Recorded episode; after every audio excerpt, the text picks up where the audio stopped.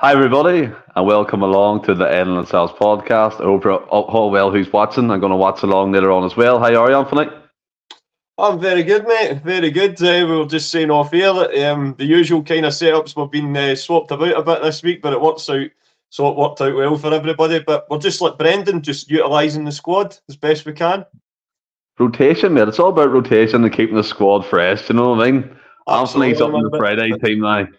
It's a very, um, it's a very sober effort for me uh, for a Friday night, but uh, aye, I'll um, certainly get as good as I get. Well, I mean, yeah, I'm on the water like last week. I remember I used to sit here every Friday and get absolutely radarsed usually, and that hasn't happened in a while. But sure, I do want to make people aware. In the corner, I'm sure. Oh yes, there is. There one hundred percent is.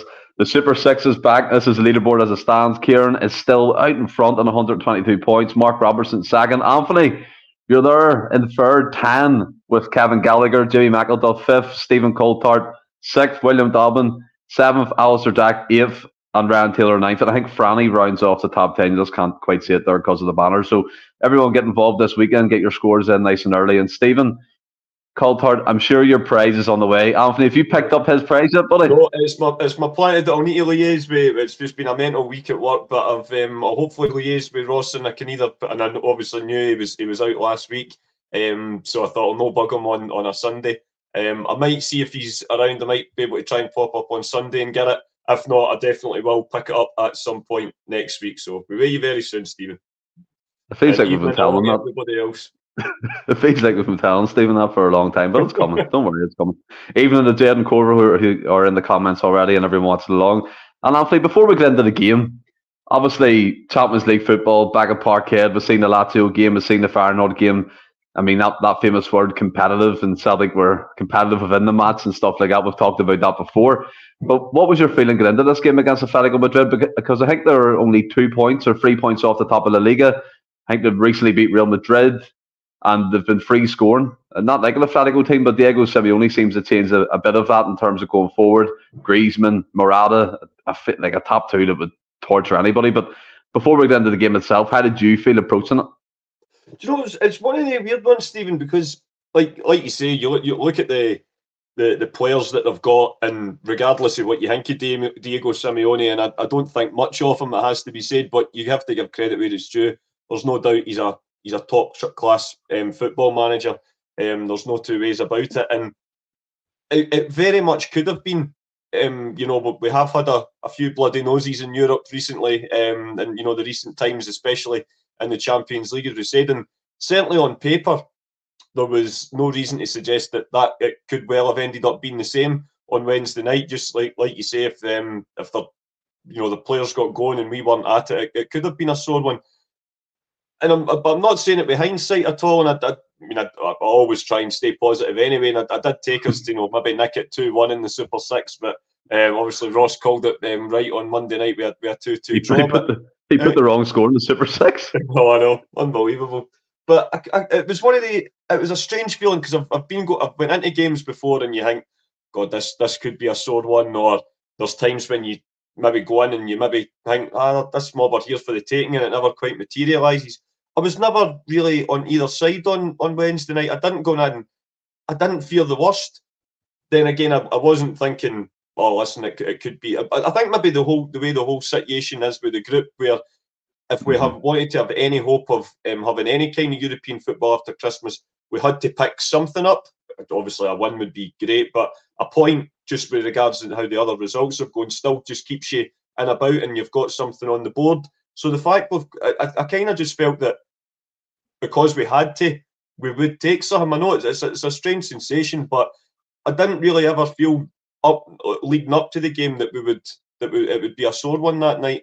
And um, and lo and behold, like you say, I know it's our, our favourite word on this uh, on the show about being competitive and stuff. But the boys, they, they absolutely did. They rose to the challenge, and um, maybe on another night it would have been all three points. Um, Atletico at times obviously showed their class, especially second mm-hmm. half, but. Um, I think every every Celtic player has to, you know, take enormous credit for how they how they fared against what is a, without it, we always say that they are a top drawer European outfit. There's there's no two ways about it. I get that obviously, compared to their, their city rivals, you know, I always think, you know, Real Madrid are kind of like the aristocrats and Atletico are like the run to the litter. You could argue, you, there's a good argument to say that Atletico are almost like the Madrid version of Rangers, but you, mm-hmm. there's obviously, there's no two ways about it. They are, a, you know, only with, you know, skill and talent um, on show, but um, there's no denying that they're great, a great team in their own right. You know, they've won La Liga more than once, I think, in the last decade. They've obviously competed yep. in Champions League finals as well, and Simeone's been there right the way through it. So there's no, um, there's uh, th- this was a top draw outfit we were taking on, generally one of the one of the best, and um, we came away with a point on the board and uh, plenty of plaudits as well. So um, after a few nights where we feel like we're never going to get over the line, and I know we're still not quite over it yet, but definitely plenty of plus points to take for the game. one hundred percent. We'll get into, obviously, that our chances in Europe for after Christmas shortly in the podcast when we discuss the, the game and the result. And San Fran players and crowd did the, the club proud. Um, Jed thought we would have got beat by three clear goals. San Fran was worried I wasn't going to come on if it got smashed, but it didn't turn out that way, do you know what I mean? So I'm here and we're going to talk about it. And to be honest, I'm like Anthony and San Fran there. I'm proud of the club and I'm proud of the way they performed and taking that point as well, albeit it might not mean much come to the end of the campaign, but it was a performance I thought we were really... Again, stroke of luck maybe, Anthony, mm-hmm. one or two times, you know what I mean, to go our favour. But at the same time, it's, it's still a great point against a world-class team. And that's the type of, I put it on Twitter, that's the type of Celtic I love seeing in Europe, just that non-stop attitude and never say die and you keep going. The crowd was on point. And I do want to touch upon the crowd, obviously. You were at the game, Anthony. And for me, watching on the T V of Miranda, it looked like, now, again, I don't want to go back into the whole intimidating atmosphere and down that road, but it felt different.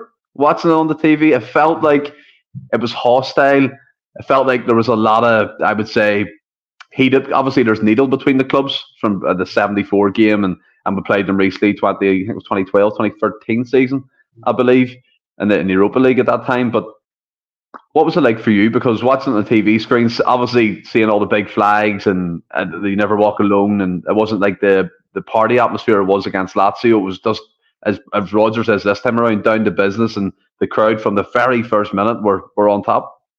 Yeah, that's I mean, I think obviously there's a, a whole range of, of factors, uh, Stephen, in terms of, you know, yeah. the crowd the crowd were absolutely um, fantastic. Of course they were. Um, I mean, I must admit, I was actually in the ground pretty pretty sharp on Wednesday night because um, I went through with my dad straight for work, and uh, we got packed up quite quickly. And um, I was humming and hawing, no, do I, do I go for a pint or not? And I, but I ended up, I'd had an early lunch at my work, so I was absolutely starving. So I actually uh, made the rare trip to McDonald's at the Forge uh, beforehand. So we were in the ground, I would say maybe, I would say maybe just before half past seven. So we've seen, you know, the players were out warming up and stuff, and seen the ground um, fill up as well. I definitely do think that, like you said, perhaps that kind of needle sort of came from the history between the, the, the two mm-hmm. clubs. And I think perhaps if it'd been a club where there wasn't that kind of animosity between, you know, and I th- and by the way, I have to say, I think the way Atletico Madrid, um, their representatives in the club themselves, um, have needlessly stoked their fires in the run up to the yeah. game with a ridiculous decision to wear, um, you know, a, a commemorative shirt on the back here. I think it was one of their directors or one of their ex players made disgusting comments about Jimmy Johnston as, as well. So I don't think anybody was really in, in the mood for it. I have to say, I mean, Atletico took a, a healthy support. Um, I didn't. I sit in the, the, the main stand, so I can't really quite see, um, you know, kind of what the interaction was like between the fans and stuff. But generally, the fans outside the ground weren't being, you know, the Lazio fans in a negative way made their presence known in, in Glasgow a couple of weeks ago. Whereas I think generally the Atletico fans, you know, it, it seems to be more an issue club to club rather than, you know, the actual supporters mm-hmm. of Atletico. With what I've seen, it seemed relatively, you know, respectable and amicable between the fans, so so that's good to see. But um, uh, yeah, and I, I think obviously, I think there was a bit of apprehension with, you know, how would all the pre-match stuff go um, as well. You know, it was it's been well lauded. You know, the club's been having a bit of a to and fro um, online between the, you know, between the, the the board itself and obviously the, the Green Brigade. Um, mm-hmm. but, but that itself, I mean, I know we'll pro- probably touch on it. I have to say, you know, I think sometimes these things can get made out to be bigger than what they are. On the actual night, I mean, as I say, I'm only giving my own um, opinion, and as I say, I was in the ground early, so I don't know how much was going on outside as the kickoff drew closer. But you know, there was people, you know, some sides saying that fact, like you know, the people were going to be getting harassed to to wave a flag if, if even if they mm. didn't want to, or there would be that kind of peer pressure thing. I didn't see any of that, and likewise, people that did want to wave it, I didn't. But certainly around my side, and you know, you know, try to keep you know, your eyes are constantly darting around the, the stadium before the kickoff, and I didn't see any kind of commotion or anything like that. I think people that wanted to wave it were given the the choice to do so, and people that didn't were, you know, the, the, from what I seen, there wasn't any kind of, you know, tension about that either. So, and obviously the fact that we then, you know, like you said, the Champions League anthem and that gets the The, you know, the, the hairs in the back of the neck standing up and the pulses racing as it always does, but then coincided with an explosive start and then a, which carried on right the way through the first half. A lot of the off the park stuff, I feel like it kind of fizzled away quite quickly, um, and I think it all just became about the football. And um, mm. and as I say, like as I think it was San Fran that said it in the the, the, the chat earlier, that players and the, the club did themselves proud, and um, couldn't agree more. As you said, I think a lot was publicised out of the events between the Green Brigade and the board, but, but before the match, statements to and fro between each organisation and stuff like that. But I think in the Green Brigade statement, they said they weren't going to force anyone to do it. And like you said, Anthony, you were at the stadium, you didn't see anything of that nature, which I suppose is a good thing. Freedom of speech and freedom of will to do whatever you want, and that that's only bodes well going forward. Do you know what I mean? But I sticking to the game, even as I say, it's, it's only, that's only my account. But not, you know what it's normally like as well. If they're, you know, there's everyone's got a camera and a, a video these days, don't they, on, on their phones? And you know, it's like genuinely, if there is big altercations or you know, someone's always looking for um attention to you know record it and then put it up mm-hmm. online and. Uh, Literally haven't seen anything. Um, as I say, I mean, don't don't get me wrong. It's not like I'm on, you know, Twitter or Instagram all the time or anything like that. But generally, that kind of stuff would get seen and shared quite quickly if it was happening. Mm-hmm. And I haven't seen anything. So yeah, it seems to be a, a good night all round. one hundred percent. And Jed, he's about to become a granda for the first time. So congratulations, Jed. Congratulations to your, your daughter and everyone involved, your family as well. I mean, that's, that's brilliant news, buddy. one hundred percent. But I mean, sticking to the game, Corvo says it here. Scales salting in at the back. We're going to come on to the defence. But I want to start with, you said we made an explosive start. Anfley, that was quickly compounded with a fantastic goal. Brilliant bit of play, I think, all round. I think Alistair Johnson chips it up to Maeda. Heads it in, I think, to Matt O'Riley's feet, plays Kyogo in on the angle, Kyogo plays it back to O'Riley, and a sublime pass to cut through the Lazio defence. One touch, just cutting along the grass. Kyogo takes it in the stride and just dinks it over a world-class goalkeeper in Oblak. And before we talk about the individuals involved in that particular goal, I mean, come on, for a Champions League night, that, that goal's fit enough to win any game. one hundred percent, and I don't think it's superbly to say that it is one of the best goals I've ever seen Celtic score, and it is especially in, in a European um, front as well. And like you say, against the calibre opposition that again that we were up against, Stephen, it was it was absolute world class is the only way to describe it. The lovely, the wee chest control for Kyogo initially, and then mm-hmm. you know, um, my, I think O'Riley gives him it back. Like, like you say, Kyogo draws him out, and but it's the pass for O'Riley and the off the ball movement for Kyogo that takes it in.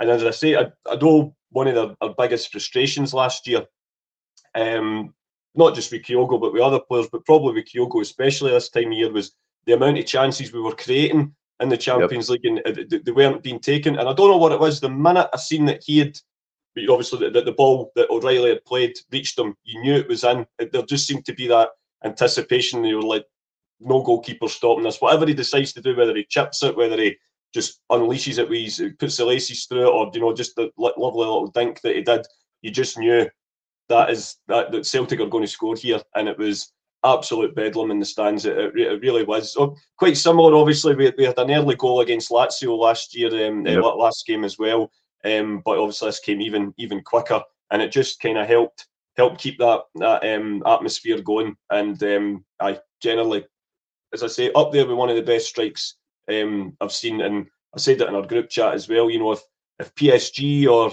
you know, because they were in action that night, or if any of the other, you know, so-called bigger teams had done something like that, it would be on the, the you know, the highlights reel for the, the rest of the, you know, the tournament probably, and it would maybe even be nominated for one of the goals of the tournament.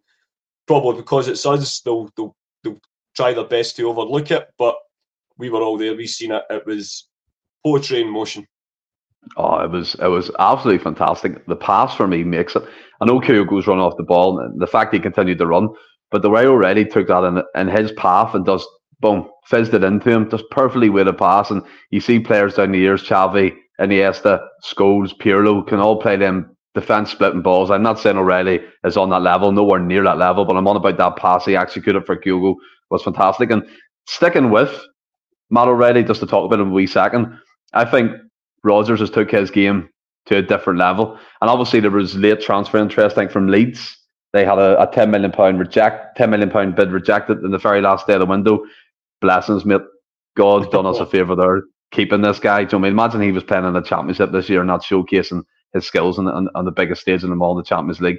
I think for me, look, I don't wish any player away. Mm-hmm. For me, he's going to break the club record fee for Tierney. I think he's breaking it easy. I think Fabrizio Morano put up a tweet this morning, I believe, saying that uh, he's happy and stuff, but there is clubs kind of circling around him and, and they're talking about fees and, and things like that. That's always going to happen, especially when he's breaking into the Denmark team, when he's scoring consistently in the league, he's making assists in the Champions League, and his all-round game, his fitness looks better, he looks leaner, he looks more sharper, he can cover the ground quicker, and he just looks like he's really enjoying his football under Rodgers. He, he absolutely does, yeah. I mean, obviously, you know, I think the Daily Record and the other, you know, usual uh, cronies were quick to try and turn uh, a quite innocent comment from O'Riley in the summer into a big drama, yeah. into some kind of war of words between him and Ange. Um, and as they often do, they, you know, they twist facts and, and try and create their own agendas. And I think, to be fair to both Ange and um, Matt O'Riley, they they, they they knew exactly what the what the media were up to, and yep. you know, it was quickly played down. But listen, all all you know, players are probably in a lot of ways similar, just to you know a a, a workforce in, in in any kind of job. Um, you know that what, what if they're led under a, a manager that move about, some people work or, or they, they feel that they blossom more under different approaches to management and, yep. and leadership, and Ange's got his own style. It's, you know, certainly, you know, to the fan when you're watching it, it's, you know, it's awe-inspiring when he gives those, you know, kind of almost gladiatorial type speeches um, and pre-match and Brendan, uh, but he, I think it, from what I've heard, certainly in training, he was a lot more aloof, kind of would just kind of stand at the side and, you know, keep his eye out for everything. Um, Brendan has always been his approach. He seems to be a bit more, a lot more open, um, but more, you know, democratic's maybe the, the best word. A lot, a lot yeah. of players to express their feelings a bit more. Um, as I say, there's there's more than one way um, to you know to manage a football team, and um, but it just seems to be that Matt blossoms more under um, under Brendan's approach, and you know Celtic are the, the main beneficiaries of that. So we can only. We can only be happy, and, and you're bang on, Stephen. I mean, for, for my sons, we had Clyde One on in the car going on the way through, and for reasons best known to them, there's two guests on a Champions League night that Celtic were featuring in were Marvin Bartley and Kenny Miller. So, you know, oh, for, for reasons unknown, and um, I very near um, spat on my, my, my juice out when I heard them say that um, that O'Riley will definitely be gathering interest, and you know you're looking at a good twelve to fifteen million pound fee for him. Oh. I, I can only assume he was meaning a loan fee, Stephen, because he's certainly That's going to be crazy. Going for a hell of a lot more than that. Like you say, we, we got him at an absolute cut price when other clubs were sniffing around, and that full credit to him, by the way, because there were Premier League clubs um, sniffing mm-hmm. about him when we managed to to prize him from, I think it was M K Dons, wasn't it? Um, he's came up here, he's made a footballing decision. He's been absolutely magnificent up here, but as you say, I think this is the best forum that he's been in um, so far, and he's now getting to show that those talents, not just in the Champions League, but he's also brought in still to feature, I think, but um, you know he's he's now in and around the Danish national team as well, so his, his career's progressing, so it's only only natural, I suppose, that um, that, that clubs are going to be sniffing around, um, but if they want him, they're going to have to pay a hell of a load of money for him, because uh, you know that, that's the great thing about Celtic um, at the moment. A lot of the the guys are, you know, tied down on, well, I don't know how long yeah. Matt's got, right enough, but there's certainly, I would imagine he's got the length of his contract and definitely what he's on and his value on the pitch would um, imagine that we would command a pretty good chunk of change for him. I've seen Alistair Johnson comment on his Instagram post saying fifty million pound players. So obviously, mm-hmm. they're joking about with him all the time in regards to that. Look, that, that's fair enough. I think for me, O'Reilly's just, he's so elegant. And people compared him to Tom Rodgick at the start. And you can see the comparisons, but he's a totally different player than than, yeah. than our Tomo, the, the Wizard of Oz. Like, he produced magic moments. And But I think O'Reilly, for me, is just a fantastic player. I think we should all enjoy him while we still have him. Do you know what I mean? As Alistair Jack said, they're one point five million from M K Dons.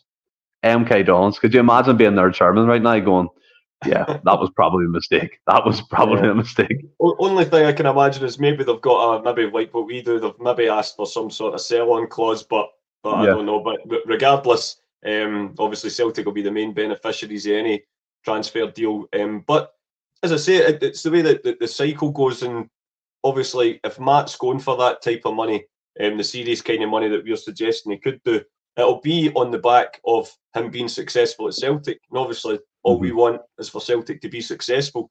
So that's that's just the way the, the world works. And, you know, I wish we were perhaps higher up the food chain in certain ways that we were able to, you know, how we would be able to, you know, negotiate for players and stuff. But whilst um, whilst we're still having the success that we that we have, then I suppose we can't, you know, can't complain too much.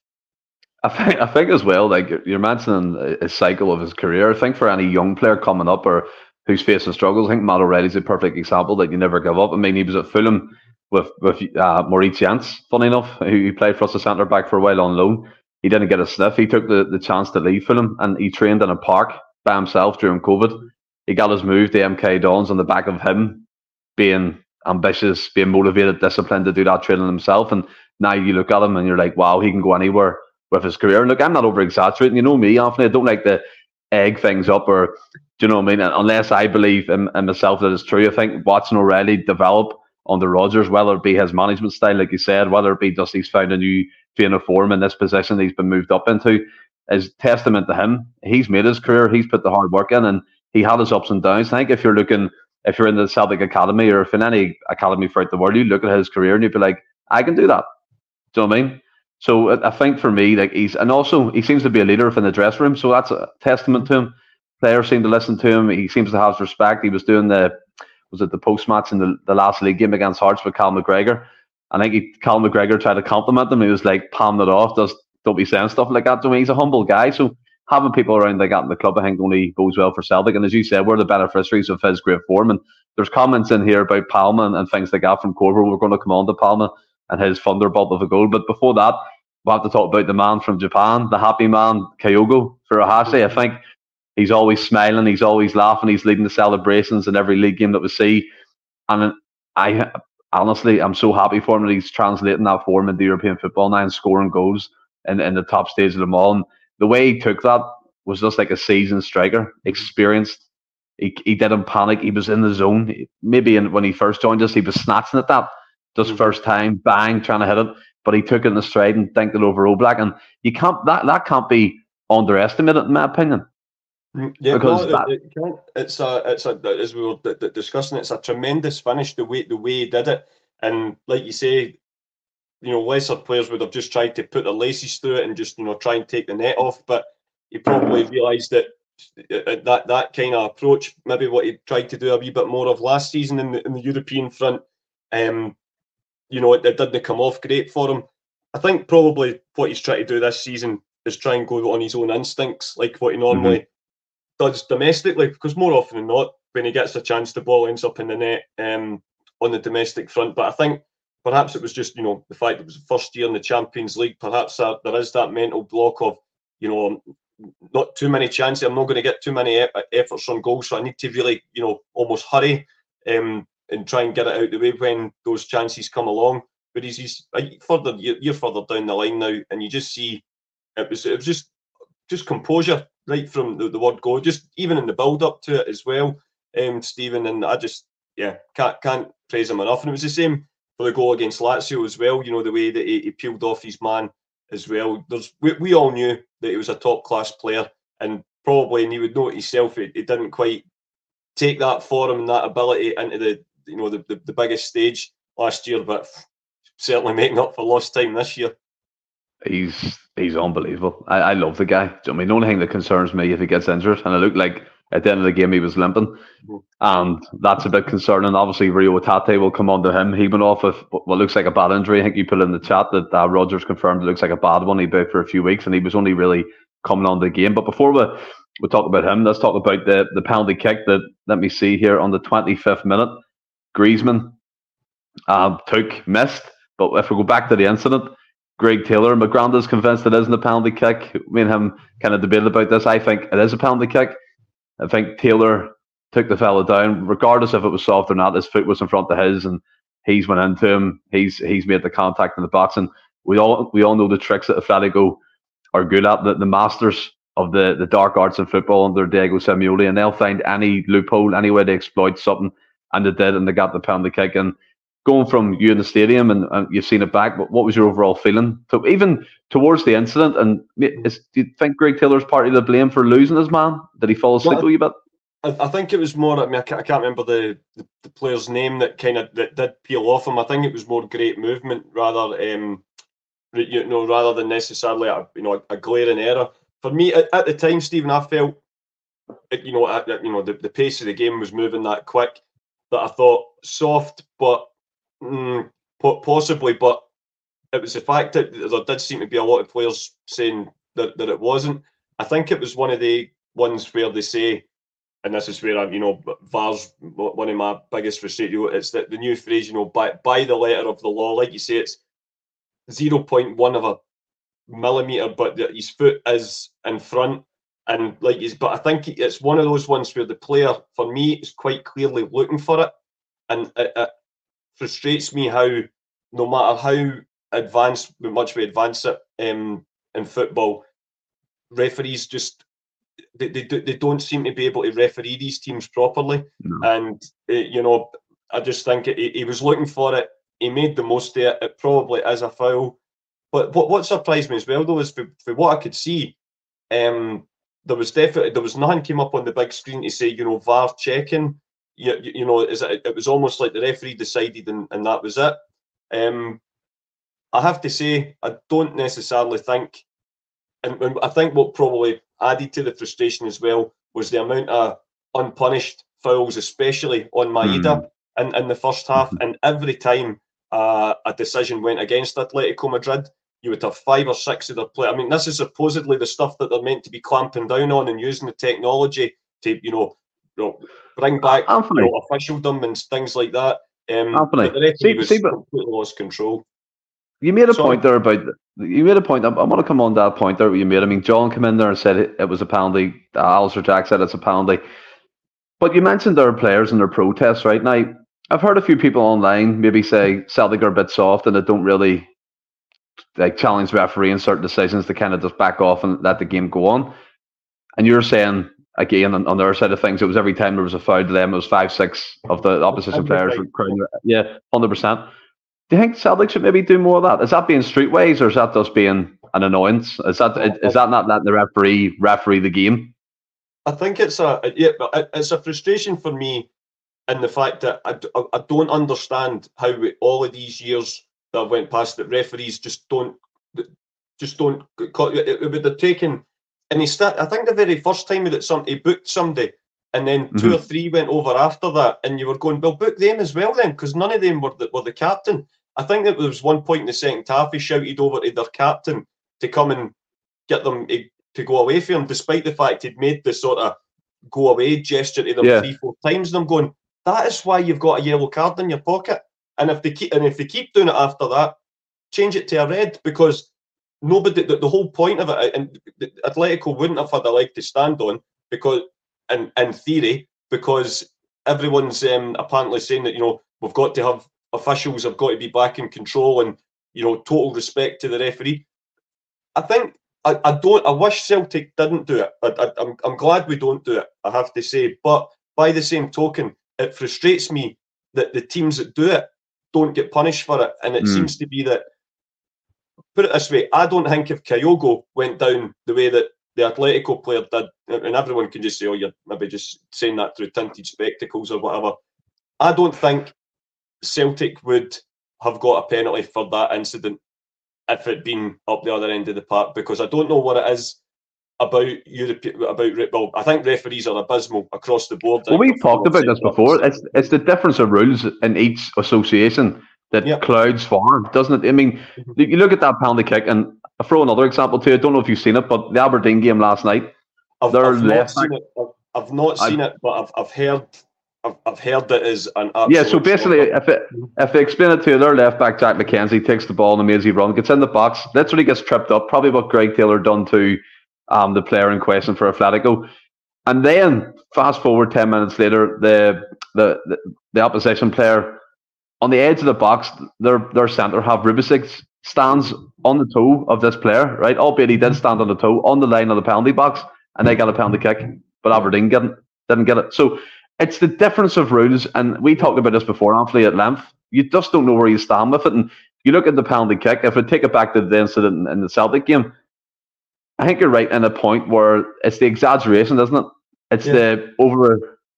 They're trying yeah, to get over well, the referee well, that was a penalty. Well, absolutely. What what I would say is, um, I I don't think there's any difference. And it, it, maybe this might be a, a strange one, because obviously Celtic did actually get a penalty for this. And I know it's a different type of coming together with the ball. I don't. I, I put the penalty that Atletico got on Wednesday in the same bracket as the one we got at Tynecastle. I think it's a, one of these modern decisions that, mm. for me, I don't. I don't think it was a penalty at Tynecastle. And I, I, I thought. I know they're trying to say now, oh, maybe Kyogo put his knee across and all that. I, even if he did, that's the kind of thing I hate about the modern game, that they were were. micro-analysing to that extent to try and see if we can give a foul. Um, yep. I felt very much the same with the Atletico decision on Wednesday, so I accept it to the point of, by this modern letter of the law material, it probably was. But if if if I was the all-seeing, all-eye, all-powerful, you know, Sauron of uh, of football, I would I wouldn't have given a penalty for, for either. Um, but in terms of V A R itself, Stephen, that's that's always my biggest frustration. It's it it's supposed to only interfere with what we tell when it's clear and obvious. Um, yeah, yeah. And the fact that the, these referees can't can't make their mind up on what that is. I, I, I mean, we were talking about it um, in the group chat. We, there was a programme on on Sky Sports after the game against Hearts on on Sunday there, and it was to incredibly celebrate a, a year of V A R in Scottish football, and it was, you know, two or th- I think it was the head of referee and, and you know two or three of these, you know, minions, you know, ridiculously for an hour straight try to justify their, their, their existence um, with all these mealy-mouthed, you know, pre-scripted um, you know, words and statements. You know, never has so little been said with so many words. It was it was um, it was actually an embarrassing production, to be perfectly honest with you. And um, not one contentious decision, incredibly, that featured Celtic was um, was mentioned in terms of, you know, you think of the, the absolute shocking ones, you know, the O'Riley handball, the um, your your good pal, your the Bernabeu handball incident, the very first game against Hearts at Tynecastle when James Forrest um, played the ball in, and, you know, um, I can't remember which Hearts defender it was, but he played a sort of Scottie Pippen type interception, and, you know, it was wasn't even looked at. Um, so there's V A R has been very much, for me, an overwhelmingly negative um, introduction to, to football. I'm very much with Ange Postecoglou on it. I don't think the technology fits the sport of football. I think it negatively affects the fans. I think the fact that referees and the powers that be can't make up, the, or they, they can't decide what the rules are, and then they change the rules every five minutes. The, the whole g- great thing about football, and it's, you know, at, at its simplest, is it's there's, there's not actually that many rules, and it should be quite uncomplicated, quite simple to follow. Um, but this now is just, it's it's San Fran, nail on the head, man. It's it's killing the sport, and it's turning referees who were already incompetent into indecisive monkeys, quite frankly. Um, it's ruining the way that the players play the game. Um, it's poorly affected, you know, the amount of stoppage time that's getting added on. you know, we're, we're, it's becoming quite the norm to have one hundred minutes of football, which is ridiculous. Um, and obviously, you know, the amount of waiting, you know, four or five minutes you're waiting for a simple, simple decision to be yeah. made. I can't stand it. And the only thing that I would keep, that would potentially say to keep it, is the fact that you, you, because you're getting to see the, the replays that often, all they're doing is highlighting how incompetent they are with it. But it's uh, it's a it's a terrible thing. It really is. It's slowly but surely killing the sport. You're feeling better now, hopefully. Absolutely. How they get Anthony triggered, eh? Asked about Griezmann penalty and we're talking about decisions that happened last year. But I mean, to, to take it to take it back to the penalty kick, um, the Griezmann obviously missed it and he scored the follow up. Obviously, I mean, we all call it Celtic goals we concede in Europe. That's up there with one of them. But it, with, within yourself, did you get that kind of feeling that we usually get around about that point where we're going to be like, oh no, they're going to take well, control of the game? As we mentioned earlier, obviously, with, with the early Celtic goal, up until that point, it was very, very similar. It, it, the game kind of went the same way that the, the Lazio um, game went. Obviously, early goal, and then, you know, I felt a, a, a frustration with, um, you know, allowing them back into the game. I, I, I've not actually seen the replay yet, Stephen. I wasn't sure if Joe Hart had touched it onto the post, or if it just tipped it a bit.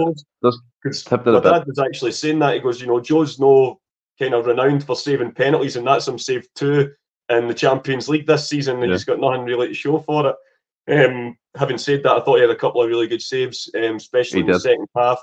Um, kind of the Joe, the, you know, the Joe Hart we, we all want to, to to have kind of more consistently. Um, but I thought, I thought he had a good game on on uh, Tuesday night, uh, Wednesday night. Sorry, and certainly, but I know we'll touch on the their second goal as well. He, I, I don't really think he can be blamed for that one. But um, yeah, at that point, you just thought, God, this is this is eerie, eerily similar to a couple of weeks ago. Um, but then, obviously, whilst Atletico fans, as, as as we've seen for the video, whilst they were still celebrating, making it one-one, uh, Luis Palma had other ideas. I mean, for, like coming on to that straight away, great segue, Anthony. Very well done. But I, I mean, seamless. I think uh, Luis Palma, for me, like he was a player who had openly admitted didn't excite me, but I'm starting to get what type of player he is. I think he's really composed. He's a, he's a, a playmaker playing off the wing, if you get me. Doesn't have blister and pace, obviously. We've, we've seen that, but he creates opportunities. We've seen him hit a few corner kicks on Wednesday night, which was great to see him and Matt, Matt O'Riley kind of change that up. I think he's been, Matt's been told, look, Palma can do it as well, buddy. Let's, let's give him a chance. But I mean, he wears them black boots. Remember, like Kieran Tierney, when he first broke into the team, black boots and all these, all these aesthetics you notice with players. And he was in the, the right time, at the, the right space at the right time. I think we had a, a free kick or a corner kick around about that time, and, but we messed it up. They broke up the pitch. We won the ball back. Ended up over Maeda on the left-hand side. He whips in a ball. Again, aimless. Maeda just hit, hits in crosses, and he doesn't know where they're going to go. Landed at Palma's feet, Anthony, and he still had a lot to do. Absolutely. Like, he was in a position, probably, I would say, thirty percent of a scoring opportunity there, if you're talking about stats and, and X G and, and things like that. Thunderbolt passed Oblak again, smacked off the, the left-hand side post, and, and nestled in the back of that, and the eruption of Celtic Park. I would have loved to have felt that feeling. The only time I ever felt Celtic Park would have been a kind of a carbon copy of that. Well, Wednesday night would have been. Remember the R B Leipzig game, yeah, twenty sixteen. Yeah. I think it was when we went one each, broke up the pitch, and we scored right away, and it was it just erupted. I would have loved to have been, been there on, on Wednesday just to feel that that passion, that energy. And Palma, mate, what what are you thinking about Palma? And, and I mean, he's he's producing on, on the top stage.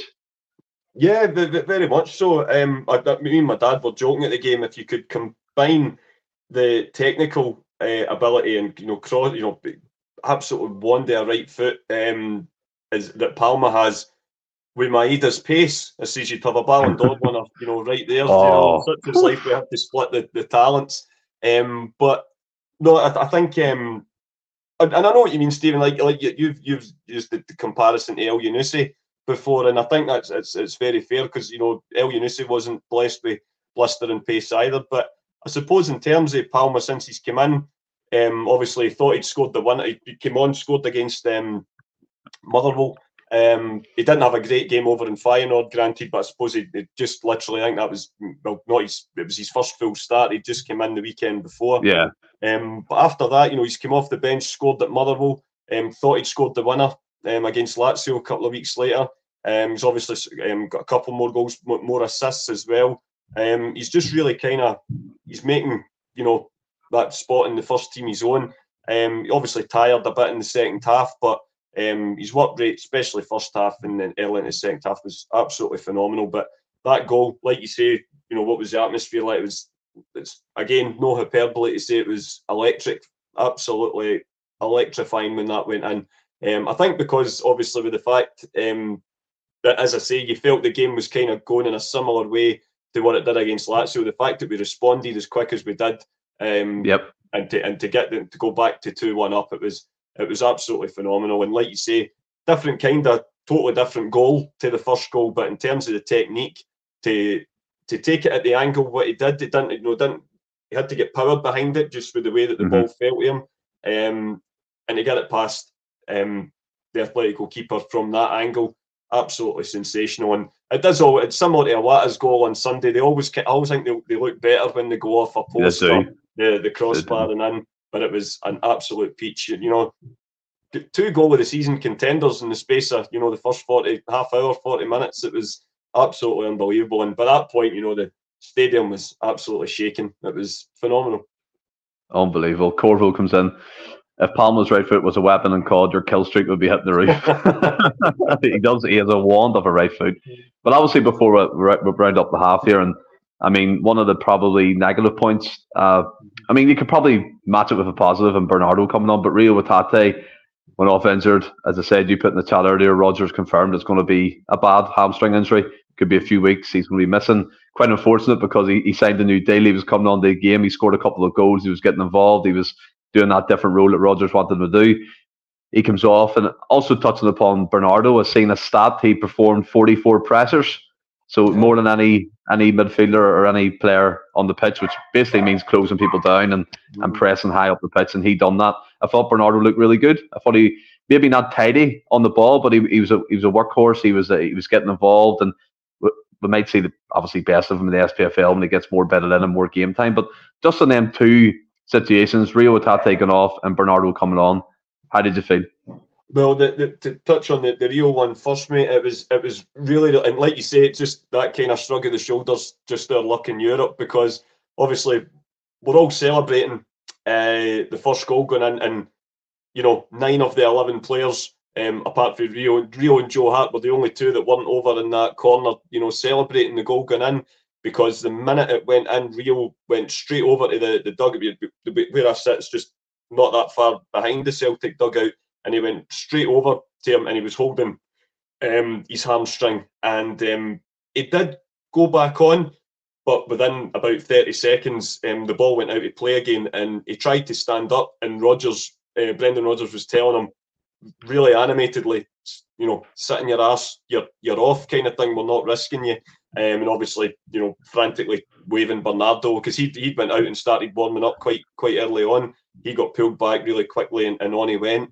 Um, I don't know how much the telly showed, and this is what we, we say about Brendan Rodgers, that kind of more open um, approach. And you know, you said it last week in regards to, you know, Leila Bada and, and, and other mm-hmm. um, other players. He says he went, I, I, I don't pretend to care about my players. I genuinely do care, and I believe that wholeheartedly. I think he's the type of guy you would absolutely love to be managed by, um, and I think that's why we feared, we thought this could be a bad one, because Hatate was really, really emotional when he was coming off. You know, he was in, in, in, a, in a, a right bad state, and I don't know if the cameras had panned onto him, but it showed him hugging him. Yeah, it was it was a hug, but it wasn't just that kind of classic. You know, sometimes when a player gets taken off and it's a, a quick pat on the, the back of the head, and then right, go and get changed, or you know, go and sit. It was a proper, you know, embrace and kind of, you know, we've got you, you'll be all right, you'll, yeah. you'll be okay, sort of thing. And I think that just shows the misery of Brendan Rodgers, the, the man, is let alone the manager. Um, so yeah, hopefully, as he said, it's, I think he said today, it's a few weeks. So yeah. you know, a few weeks, you're, you're into the sort of busy Christmas period then. So hopefully, he might get back before Christmas in some way, shape, or form, and then he'll have obviously the winter break to try and get back up to fitness, and then we can push on for the second half of the campaign. But um, in terms of what you're saying about Bernardo, I, I totally agree. I'm, like the rest of the boys, quite excited to see more of him. Although I think, to be fair, I think the same about uh, Odin, Thiago Holm and yep. uh, and Iwata as well. I think that, that you know, it's it's probably quite not the nicest thing to say, but the, the unfortunate absence of Hatate gives all three of the guys now a chance to stake a claim mm-hmm. for a more permanent um, or a more regular place in the side. Um, Brendan's already said that. He says, you know, we've got so many games coming up that it won't be the same team, you know, game, game by game. He says, I will have to do a bit of rotation. So there's, and as I say, obviously we wish that, that, that this wasn't the reason why, because obviously you'd kind of, I think we would all probably have Hatate starting every game if we could. Oh, but yeah, yeah. The fact that he's not around now, there's, the, the, I think that maybe Brendan was saying that, maybe behind the scenes, to go, well, that, that, you're never going to get more of an opportunity now to try and show us what you can do. So it'll be interesting to see who uh, who he decides to go with. You might be right, Jed, as I say, it, it, and the thing is as well, you don't want to rush him back too quickly and then have him out for even longer when you get into the, the you know, the business point of the season as well. So we just have to be really careful with him, um, you know, despite how good a player he is. But um, but no, I thought Bernardo, like you say, it's he's he's not the most showiest of players. It's, it is more that kind of workhorse temperament that yep. you say. Um, and I thought I, I thought he was unlucky with, with the second goal, because it it, it put in a, a it was a good challenge, and it just, you know, the momentum of the Atlético player meant that he was still able to continue with the ball. Um, but yeah, apart from that, he was all, always playing with the head up, always looking for the ball, which is, you know, encouraging. And yeah, certainly can't can't fault him for effort in terms of that that pressing game that obviously Brendan likes to play as well. So again, like the rest of the boys, I'm really excited to see what else they can do in a jersey, Celtic jersey. one hundred percent, mate. I think, is like you said, it's a great point. We've seen it before when Jota got injured previously. Abada came in, took the opportunity. Do you know what I mean? When Matt O'Riley was injured, different players like Hatate took the opportunity. Maeda was on the left and stuff like that. So it's about Odin, Thiago Holm taking the opportunity, Bernardo taking the opportunity, Turnbull maybe. I don't know. I think he's done, in my opinion. But it's, as, as you said, it's up, order, I, would, I would suggest. Yeah, yeah, but it's up to these guys to stake the claim now going forward. Obviously, Rio is going to be a big miss, but it opens up, as you said, it opens up the, the game again. It opens up that midfield to, to be in with McGregor and O'Riley, and who knows, maybe come the next uh, Glasgow Derby game, it might be a new look midfield, and Hatate is going to have to fight to get back in. That, that again, that's good, having competition for places. But before we come on to the second half of the game, I think we spent a, a good amount of time there talking through the first half. Then the Celts have joined the world of TikTok. William has, has come up with it. He's he's created the channel, and we've got some tracks and so far. I'd say the, the videos have gained, I mean, thousands. If you add it all together, thousands of views already, and it's just fantastic. And I want to share just one, maybe two, before the end of the podcast with you. And if anyone wants to join us on the journey on TikTok, again, search up Endless Celts, hit the follow button, and we'll follow you back, and we'll create that wee community that we have here on, on YouTube. And here we go. There's just a, a wee video to warm it up here. So good, man. Uh, as Ross. I said, uh, what? What is that? I'm not cutting you off, but like, I know. No, no. I didn't mean it like that. He was like, he was like, what? What? Yeah, okay. What? What? What? I, I was such, I was such a put down. It was unbelievable. What? What?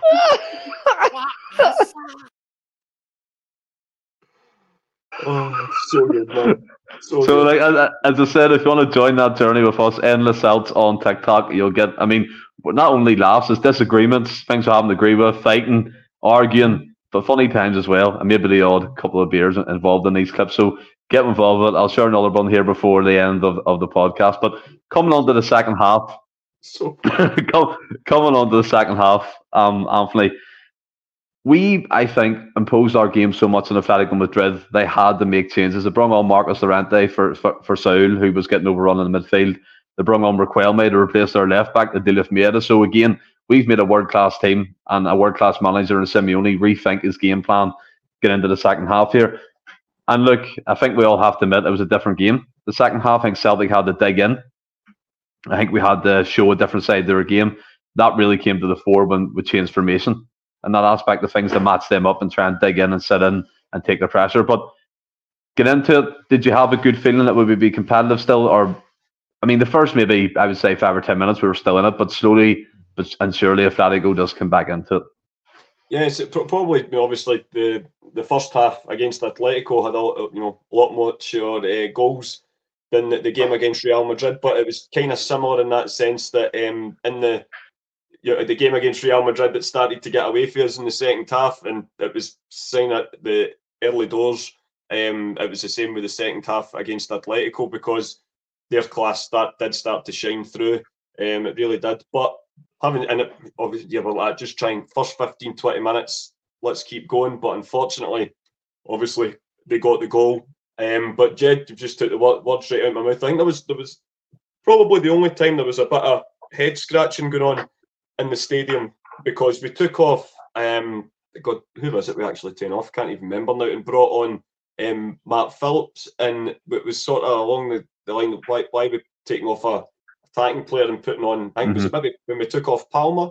It might have been, I can't I can't remember exactly. Yeah, I think it was Palma. Yeah. Yeah, and then we put on a centre half, and there, there was a few kind of heads being scratched a bit around me, but I, I have to say I thought it was actually a bit of genius, but a tactical move for Brendan because it kind of nullified because they were starting to really own that midfield in, in that period, and they were starting to to stretch the game, and having that extra defensive player kind of helped kind of crowd that out a little bit more. So it kind of nullified that threat. The only thing I would probably, and, and that's what I would say, obviously, Simeone, you're buying on Stephen, world-class coach, um, and that's how he's able to move, you know, those kind of players about.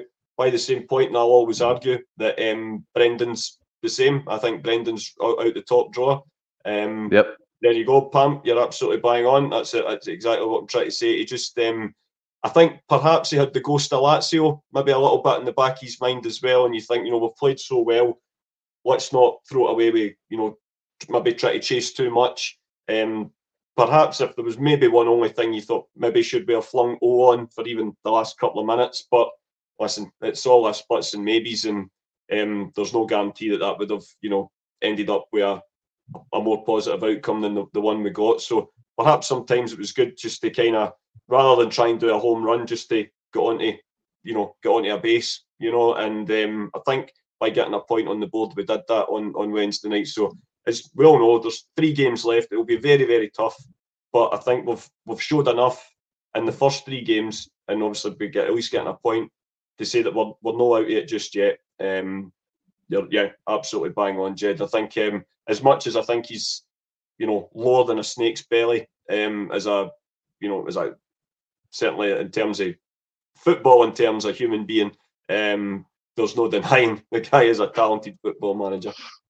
one hundred percent. And I want to talk about their second goal here. And, and Taylor, for me, look, I think we went to a back three. They, um, Alistair Johnson, Taylor went to wing backs. And when they broke down the right-hand side, there was a chance for me mm-hmm. where Taylor could have come out and closed the ball. But it looked like to me he hesitated. I don't know if that was because of the formation change, that he didn't know what angle to be at mm-hmm. or who had the close down or who had the mark. That's fair enough. But after that situation passed and they scored that goal, I thought his head went for about ten to fifteen minutes. He was just all over the place in terms of positional sense and, and where to be on the pitch and even defensively as well. But touching upon the, the goal first, and Alistair Jack there, I wanted to address what Alistair Jack said in terms of Taylor had a shocker after that. Um, it was a, a fantastic header by Morata. I think he scored against Scotland a couple of weeks previously, didn't he? In, yeah, in the international game. So... He, he was back on the Scottish soil doing doing the damage again. But um, and then Willie pointed out that did uh, Alistair Johnson or was it Carter-Vickers leave him, and he came yeah, round well, the back the, and he missed him out. Yeah, but, but, but, but, but what was your opinion on, on the goal then? The, the goal. Well, I have to say, Stephen, I didn't see it in real time because I was away getting a cup of tea because I was freezing, oh, and I thought no. because the ball was kind of up near the Celtic end, I thought to myself, well. Worst comes to the worst. If I'm missing anything, it's a Celtic goal. And you know, I knew there was a scream underneath the wee food bit where I go, and I thought, well, that's that's not too bad.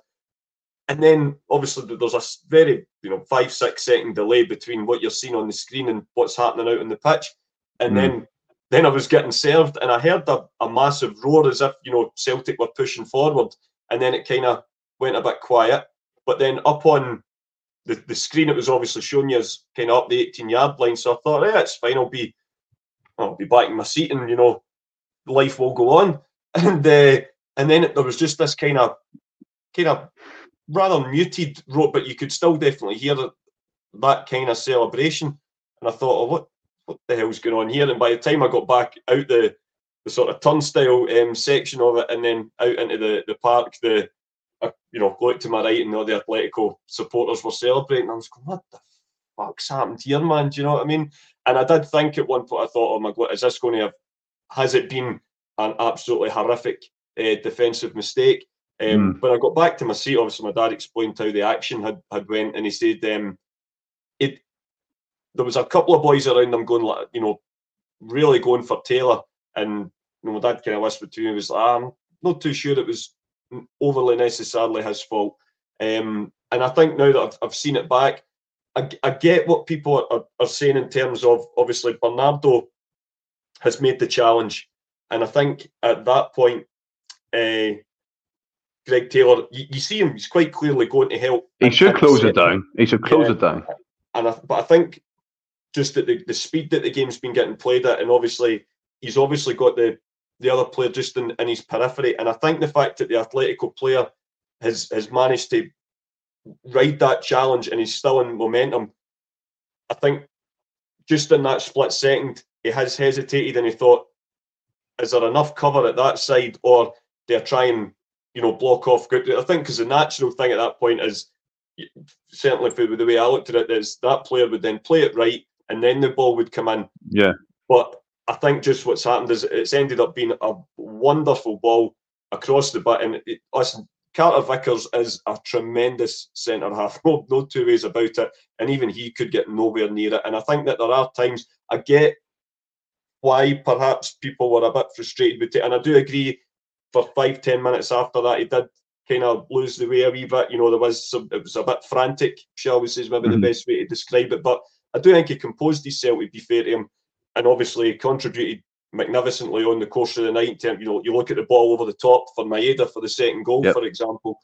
But I do, I just think in that, in that split second, maybe even half a split second, if such a, you know, phrase of time exists, um, I just think he's perhaps been caught in two minds. And the yeah. worst, but like, it, and it's not even been the case of Joe Hart should have came out or Carter. I think the ball across is so good that it, it would attain anybody out the game, and it's just. Um, I agree with this.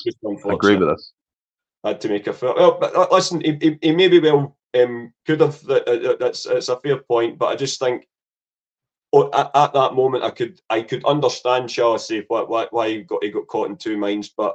It, it was frustrating because it's it wasn't one of those ones where it, it's a horrendous mistake. Do you know what I mean? It wasn't like, you know, Joe Hart against Leipzig last year where it was just utter stupidity. It was just sort of almost these things happen in the game sometimes, and it's um, rather than it just being a great ball across, but then Morata couldn't get on the end of it or anything like that, mm-hmm. and then it kind of gets, you know, lost in the, the sands of time. Um, it's just he ends up flinging an, an absolutely worldie across, and obviously if Morata's on the end of it, more often than not, it's going in the back of the net. Um, where, where I've got to give uh, credit to the boys, um, especially the, the back four, is after that, after losing that goal, and especially the way that the groups went so far, it could very, very easily have went three two, four two. Yeah, you know, and then, yep. the, then the, the night takes on a whole different feel. But Celtic did rally. They maybe didn't get too many clear-cut chances at goals, but we did create chances. And um, they kind of showed Atlético that no matter how much they keep coming back, Celtic will go toe-to-toe with them, which maybe isn't what we've seen all the time. Um, so, yeah, got to give them credit for that. I mean, talking about the, the back four, back five, whatever it was at the end of the game, for me, the best defender on the night for us again was the Irish warrior himself, Liam Scales. I thought he was absolutely tremendous, and not only that, it's it's his confidence levels are hitting the roof. He's taking the ball out. He's playing killer passes. He's winning headers against Griezmann, winning headers against Morata. Not making it look easy, but we talked about maybe Bernardo with Thiago Home taking that chance in midfield. Liam Scales has took that, and I think him and Carter-Vickers now have a solid partnership, and it's going to be hard. As I mean. it's up to Liam Scales now what he does with this with this opportunity and this chance. He's grasping it at the minute with both hands, and he's taking it and running forward. But it, it's it, it's going to be hard to get him out of that team. We've got N- Naraki on, on on the way back. Larkabelt was on the bench. Nat Phillips had to make do with coming on for thirty minutes. That the guy who came in to be the emergency for the injuries, and then it ended up being Liam Scales being the emergency for the injury. So he was already at the club at that point in time. But what do you think about his emergence? And he's got caps now for the Irish national team. I just think for me, it's I think his, his rise has been incredible. From last year, he played against Darvel. He got he got beat with Aberdeen. He got booed off the pitch. The game after, he was sent off against Hibs. And the only reason I know this, by the way, is because I heard other people talking about it. I just thought it was fantastic hearing that kind of rise. Like pa- Packy Bonner was talking about it on Sportsound. Beaten, beat by Darvel, smashed up by Hibs six nil, sent off. And I look at him playing the Champions League. That was me thinking you were just keeping right up to date with your S P F L watch, Stephen, but there you go. That's right. Only certain players. It's certain players. But no, listen, again, I've got to, this must be my favourite phrase of the day. Again, I don't think it's hyperbole to say, for me, he's the story of the season so far, mate. Yeah, absolutely. Yeah. Um, and that is a story that so far includes, that. well, you can maybe argue that's the close season right enough, but Brendan coming back perhaps is maybe the, the absolute story. But on the park, you look at how Matt O'Riley's came on. You look at, you know, um, Kyogo still banging in the goals. You look at the emergency Luis Palma and everything that he's contributing. Maeda, constant work rate. But I think above all of that is how much, so quickly as well, um, how much Liam Scales has come on. There's, you know, all, all, all, there's a lot of great, you know, football and stuff, you know, sliding doors kind of moment. Had had it not been maybe for the, an injury crisis, would he even be at the club right now? There, no, there's definitely an no. element of that. You know, he could he could have been playing his trade um, for Aberdeen last night or, or elsewhere. As it stands, he is, you know, representing Celtic at the top tier uh, club football and on the international stage, obviously as well. And the biggest credit you can give him, I think, against the, you know, Griezmann and Morata. You know, you, there's not many players above them in, in world football, and he did not look out of place for a minute. He, yep. I don't think he put a foot wrong the full night. He just, and you'd say that it's really similar to O'Riley in the terms of looking composed, and he just, mm-hmm. it doesn't look like he's worried about making a mistake. He doesn't look like he's panicked or he's rushing anything. You know, he receives that ball, it's either out to Taylor or it's back to um, back to Carter-Vickers, and then he's making the move to receive it again, and then he's trying to go up. He, he, he doesn't sort of gallop right up the way that, you know, perhaps Christopher Ayer used to, but, you know, he's a different type of player. He and releases it He releases it at the right time, Anthony. I, I, I totally agree, and I think, um, you know, Ross used the, the term balance um, last week to talk about, you know, the, the different way that the, the ways the team's set up at the minute, and it's I think it's the, the right word to use, because I think having Carter-Vickers, um, the right-sided centre-half and Scales, that there's the, the back four has a lot of balance in it at the moment. And um, yeah, I, I, I honestly can't pra- praise him highly enough. He's the f- first first pick for me at the moment, and yeah. It's no disrespect to your Lagerbielkas and your Navrokis and, you know, anyone else, but the settled for me um, centre half pairing at the moment is Cameron Carter-Vickers and Liam Scales. And even when the boys are the, the full squad's back fit, I, I still maintain that's our best um, centre half pairing at the moment. Oh, one hundred percent. I think, as you said, I mean, I think it was um, I, I Graham, no, I Jed, I think it was saying about Kobayashi, mm-hmm. and no Mark Nugent. Sorry, oh, forgive God, me, Mark. Saying about forgetting about uh, him as well. God. Uh about Kobayashi, he was signed by Postecoglou to be that left-sided centre half. We were all going, he's going to be partnering Vickers next season when Starfelt leaves, and he's nowhere to be seen. He's he's off the face of the earth in terms of the squad at the minute. And Liam Scales, as you said, I think he is the. the story of the season. And again, I pointed to it with O'Riley. Any young and up-and-coming player, just look at these guys. They, they made it, and there's no reason why anyone in the academy right now is struggling can't do it as well. But, I mean, rounding off the game, obviously, and the pundits and stuff in the studio, now, there was a T N T pundit called, now excuse the name here, James Horncastle. The first part of that, the first part of his second name is what I felt watching Celtic play against Athletic Madrid. Do you know what I mean? But he has come out and said, now, it was portrayed differently. He said Celtic played the best football of the tournament so far, but what he actually said was, we've played some of the best football of the tournament so far. within all the quality teams around that uh, Champions League football. And I think for me, the, there's plaudits and things like that, but the reason why I'm accepting this for the result there is because it's Atlético Madrid.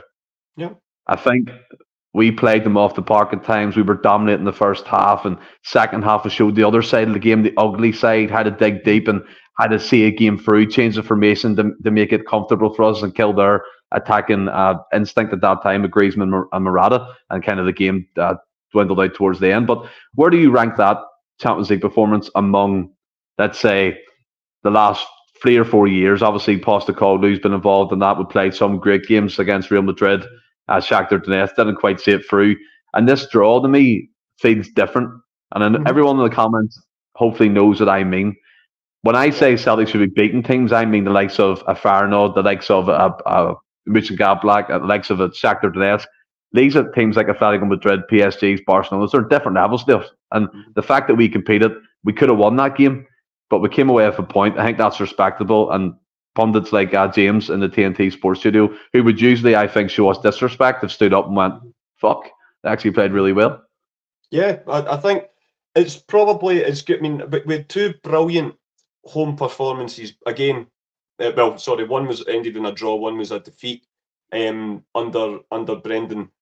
But I would say in both of those games, we performed really well in spells and were really under the cosh.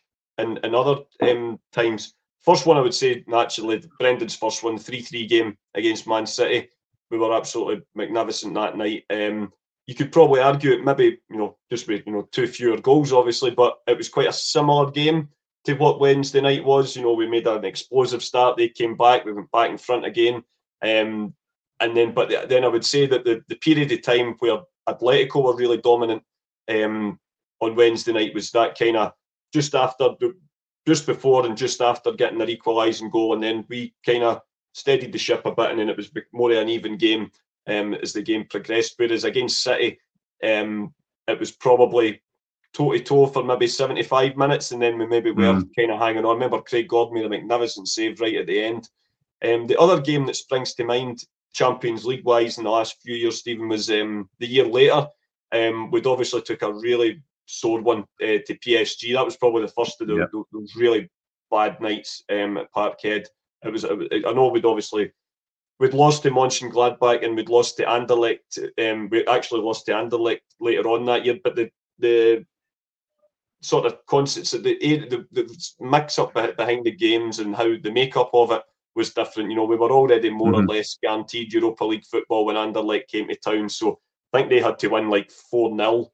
At Parkhead, which was never going to happen. So I always kind of, although we didn't win that night, and we should, uh, as a team that, yeah, we should. On, I think if there'd been something to play for that night, we would have won the game. But just with the, the fixture pile up around that time, we did kind of ease off. There's no two ways about it. But the other game for that campaign was the two one defeat to Bayern Munich. We had a very good first half against Bayern Munich, um, but, but went a goal behind.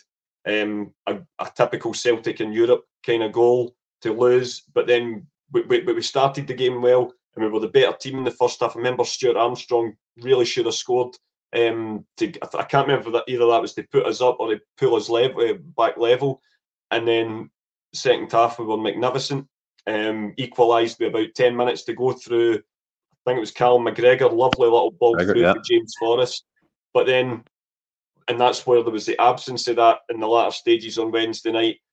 We shot ourselves in the foot straight away. You know, I think it was maybe eighty-one minutes, one one, eighty-four minutes, two one Bayern Munich, you know, and, and it was so frustrating. Um, but, you know, so in terms of performances, I would say it's it, it kind of feels probably on those kind of levels. With it being a draw, it's obviously not going to, going to get remembered in folklore the way that perhaps, you know, Juventus will be, or Manchester United, or Barcelona, or, or anything like that. Despite the fact that, in different, you could argue in different ways that the performance was better. Um, in terms of taking a team on and putting stamping our kind of game to the opponent, it's it's right up there. It, it really is. And I know people will say, "Oh, it was only a draw," and you know, like like I said, it, it's almost a, almost a bit of a shame because Atletico will always be the second team in Madrid, so a result against them does it doesn't it lacks that kind of glamour and sort of, you know, sexiness, for want of a better word, than they would be getting a draw against Real Madrid. But yeah, there's no two, like, Atletico are a phenomenal side, and um, it was a really good performance for Celtic. And I, I, I do agree with you in that sense that there was there was very very few people left early on, on Tuesday night, and it was nothing but um, a fantastic reception at the end to, you know, for us to show our appreciation for the boys' efforts on the park. Yeah, all in all, it was a fantastic performance all round, both attacking and defensively, and also the crowd putting up that atmosphere again. But Anthony, the tough games keep on rolling. I think Rodgers is raging that Celtic have to play away from home in the, in the Christmas period again, and he was saying that was seven years in a row. Is that summing up the old tricks? We all know this whole uh, supercomputer that makes the fixtures. It's not a computer; it's a human being. That that's not that that's not beat around the bush here. But we're at Easter Road, and what seems like a run of away games is never going to end. I think we're going to uh, Dingwall soon as well, I believe. Yeah. The game, the game, the game isn't even on T V, which baffles me. It's a three p m kickoff tomorrow. It's an absolute shambles that we're going to have to find different alternatives to, to, to view the game rather than it being on the, the Sky Sports list, which which it should be. Do you know what I mean? But yeah. Easter Road, Nick Montgomery played Rangers last week, and he gave give uh, Rangers the freedom of Ibrox. It was a, a strange performance. Rangers cut open on, on numerous occasions and comfortably won the game. But Easter Road, Hibs. Sometimes we don't know what Hibs is going to turn up. I think we can all say that. I mean, there's two different Hibs that are either really good or they're really shit. There's no in between with them at the minute. How are you feeling getting into the game? Confidence should be high among the group. Can we put the, the lead up, the seven, keep it to seven points? Obviously, results as well have to be played out in terms of Rangers and that, but I'm confident going into it. How are you feeling? Well, you're, you're bang on, mate. There, there is no other team that sums up the phrase Jekyll and Hyde Than, than Hibs, um, and you know, none but you know, got a lot of good um, Hibby pals, and you know, we certainly always want them to, to to come out on top, and you know, the Edinburgh Derby and, and things like that. You know, we know the you know, obviously the, the history with the, the two clubs that you know stretches way back to even our, our entire formation um, back in you know after Hibs won the cup in eighteen eighty-seven. Um, it's uh, and but yeah, they're, they're a very hot and cold side. Having said that, though, um, one of my Hibs friends was saying that during the week, you know, he was saying, you know, he fears the worst for tomorrow. But I did obviously mm. remind him that, you know, Brendan's never had a result. Um, uh, you know, a win at Easter Road as well. Touch so wood right now. I'm touching wood. Uh, you touch wood. So, fingers crossed. Um, just like Livingston, you know, we, we put that to the sword uh, tomorrow. And if, if we turn up to any any kind of levels, certainly Wednesday, but even to the levels that we played last week and that we've been playing away from home this year, then there should only be one winner. But I, I think mm-hmm. Hibs at Easter Road are, you know, they are a different animal to Hibs on the road um, at the moment, especially. I like that. Coming into town. That's it. But I just, um, I, I, I the, in terms of the, the kickoff, like you're saying, it is, it's nothing short of a disgrace, mate. It, it really isn't, especially with the. The, you know, ticket gate, as, as I mean, I know Hibs aren't perhaps quite as um, public about their, you know, reducing allocations and things to, to the extent that their their pals across the city are. But, you know, Hibs Hibs played this card um, back when Brendan was manager. I think they were one of the first to do it, you know, halving an allocation behind the goals. And then literally, the, the, the, there's a there's a famous picture of that day. I think it was a two-two game where the um, half... half the, the stand is empty. There's not a soul in it. Um, but it was on, you know, they'd rather have a half-empty stand than a stand full of Celtic supporters. I don't get it.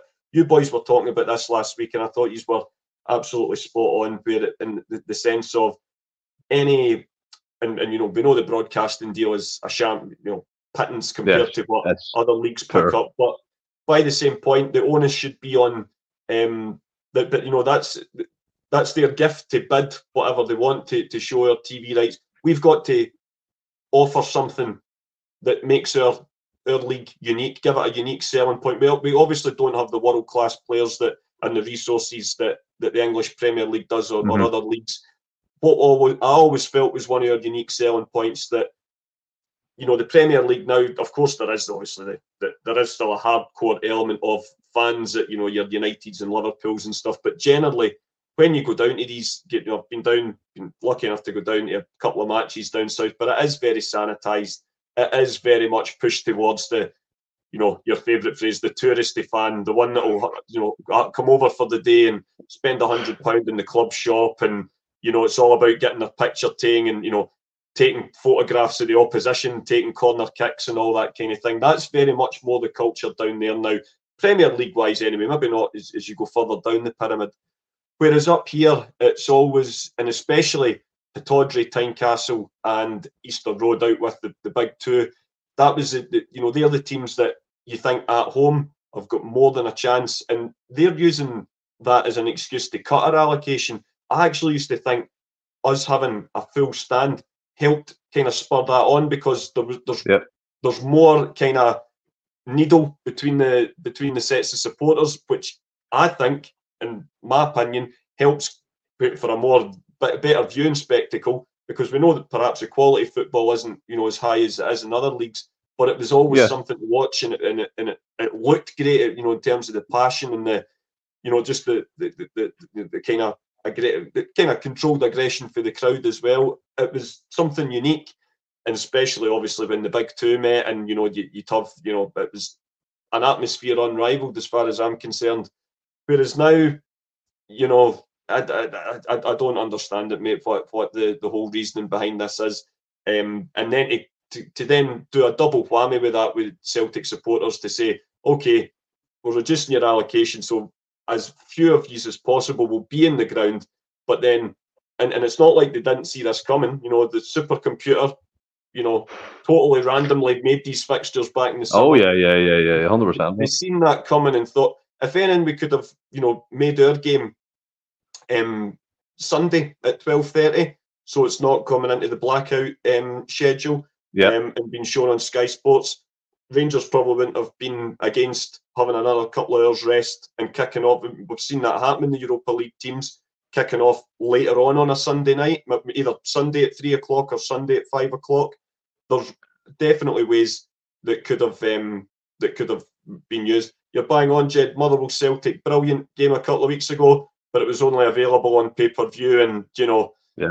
other, other avenues. Um, And it, it, it's little wonder, I think, sometimes why we. I, I hate how how negatively our game's viewed by ignoramuses, partic- particularly down south.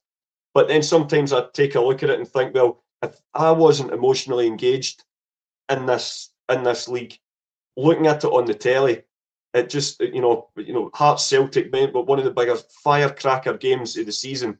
Um, and Hibs as well, um, you know, probably a lesser venomous than, than Hearts Celtic. But last week it was it, it, on the telly. It looked very timid. Obviously, it was a one-way street mm-hmm. on the park, but there was not none of that traditional kind of to and fro between the supporters on the park as well. And I think it's negatively going to impact potential T V deals going forward. Oh, one hundred percent, mate. And you've took many different avenues tonight, and I absolutely love it, mate. I'm all there for it. And see, to be fair as well, if if you're an owner of one of them clubs, you're thinking money. You're thinking more revenue coming into the, into this, the, the team, and more money for transfers and the cry poverty, but don't take, as you said, advantage of sporting occasions where they can make more money. But look, that's not our issue, is it, really, in, in that aspect of things? But what's your, your score and lineup prediction for the, the game tomorrow?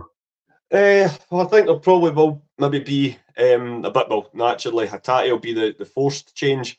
Be interesting to see who he actually goes with. I think perhaps mm. with the fact McGregor and O'Riley are playing the way they are, you know, he brought Iwata on as the first first pick on Sunday, so perhaps he thinks he's maybe the, the best choice on a domestic front. So I think it'll be the, the Iwata in the middle of the park for Hatate. Um, Is there an option? Maybe Yang for, but then again, Palma's playing so well now that it's it's hard to kind of credit dropping him. Um, perhaps with the fact that this is a, it's another one of those, you know, absolutely huge games, especially away from home. Perhaps they won't. Um, I'm saying there's going to be changes. I'm actually just going. I'm going to totally change my mind on that, Stephen. I'll say one change from Wednesday night, and it'll be Iwata for Hatate, which is the forced change, but. The back four for me, the now picks itself, and obviously Joe Hart. And that front three right now, Kyogo, Palma, and Hatate's um, coming up trumps for us. So I don't see he would change that foreign away yeah, match um, against a team like Hibs. Maeda, you said a tap there, the front three. No, no, no, sorry, sorry. Mate, see me, good job, Bonnie. I was on the ball tonight, mate. What's your score prediction? I'll, um, oh God, I, I think, fingers crossed, you know, touch wood, um, Brendan will exercise this last little kind of little unwanted piece of history he'll have, and um, he'll get a positive result at Easter Road. I'll go for a hassle-free two nil. Hassle, a Franny special, a hassle-free, comfortable two nil. That, that's what he loves to pick. But look, as I said to everybody, there's one more TikTok I want to show you, and I do want to remind you, we're on that journey on TikTok. We've only started it. And again, it's just search up Endless Celts and hit that follow button, and we'll follow you back as well and create that community that we have on YouTube. And I want you to listen very carefully to this. no, you you, to you, ha- to you, your ears have to be switched on. I mean, Anthony is right, to be fair. It's, it's obvious, but have a laugh at this one. Probably. Savvy? Great. Um, which I think, I think that this group of players and the players that we, the, the players that we end up bringing in, will be used to playing more than one, even two. I reckon there might be a time during certain games we change formation and systems and positions on the park three, four times. And you just fought. All of these guys are going to be very comfortable doing it. So I agree. What are we gonna do? Ah, act natural. You know what I'm like, Willie? I always why answer, why call a spade a spade when you can call okay. it a sharp implemented piece of gardening equipment? I think um, I, I, think, I, I, I, I think, think I think we'll go, we'll go. Everybody stay calm. What's the Everybody procedure, everyone? What's the procedure? Stay calm. Wait, wait, wait, wait. I think we'll be a big player for us this season. What, John? What do you think about the? What do you think about the? Why do you think that? I no, listen, we hate to keep rolling, man. Thoroughly prefer that. It's like Sky Sports News. This. Oh my God! What do, man? I, th- I think the lesson, the lesson we have to learn. Poor, poor Ross, man. He, he must have thought, you know, nothing's going to pick that up. If, if you're lo- looking for good sound quality, whatever j- microphone John brought that day, it clearly picks up everything. Uh, but honestly, oh. like, It, it, it's when you grab Freddy's shoulder, man. Try to hold it together. It's one of the best laughs I've ever had. And Willie, and fair play to Willie, just remaining focused on that. I, I was out of it. I, professional. I couldn't, mate, I couldn't even speak. It was fantastic. But as I said, everybody watching along, hit that follow button on TikTok. There's going to be more videos. Willie's done a fantastic job of editing all our stuff and putting wee funny clips in that. It's just a Another journey that we're taking part in, Anthony, and this podcast is over. Have you enjoyed it? Oh, absolutely brilliant, mate. As I say, obviously, you know, I'm usually, usually on, on, on a Monday night, um, but it was kind of nice sometimes just to hang it back. Work's over for the week, and uh, aye, it's a brilliant time. Obviously, talking about a brilliant performance on, on Wednesday night, and uh, you're hoping for a for a win tomorrow. But um, I, as I say, I don't. I've I've created a TikTok just so I can, you know, tune into the, the you know the, the, the channel, but um, I don't I, I couldn't even tell the, the folk tuning in what where it where to find it. But um, if he's wanting more of that, I know Willie's um, he's on the ball and he's going to try and do a wee bit of editing and stuff. Um, so Nick over to TikTok and follow us. I think it's just at Endless Celts or something, isn't it? Yeah, that's it. If you if you want to watch those uh, horror shows again, but uh, absolutely brilliant, man. And as I said, um. One of the other funny things I have to say about that, it's not even just it's your reaction, but it's uh, it's John's reaction as well. Just as, as if he's like as if he's like the gaffer, just raging, just raging it as well. Absolutely brilliant. But hey, that's the that's the madness that happens when you're uh, when you're with us. This oh, is man, not a polished production. Oh, polished, far from it. You can't polish a turd, mate. But I've here, I've been thoroughly enjoyed tonight. Well, those sound like you try to squeeze one out right enough. But until uh, Monday at half half eight on, on YouTube, after hopefully we get a good result, as you said, banishing the demons that Rodgers has faced at Easter Road, and hopefully we keep that gap at seven points. It'd be fantastic. Until then, stay well and keep safe. Hail, hail.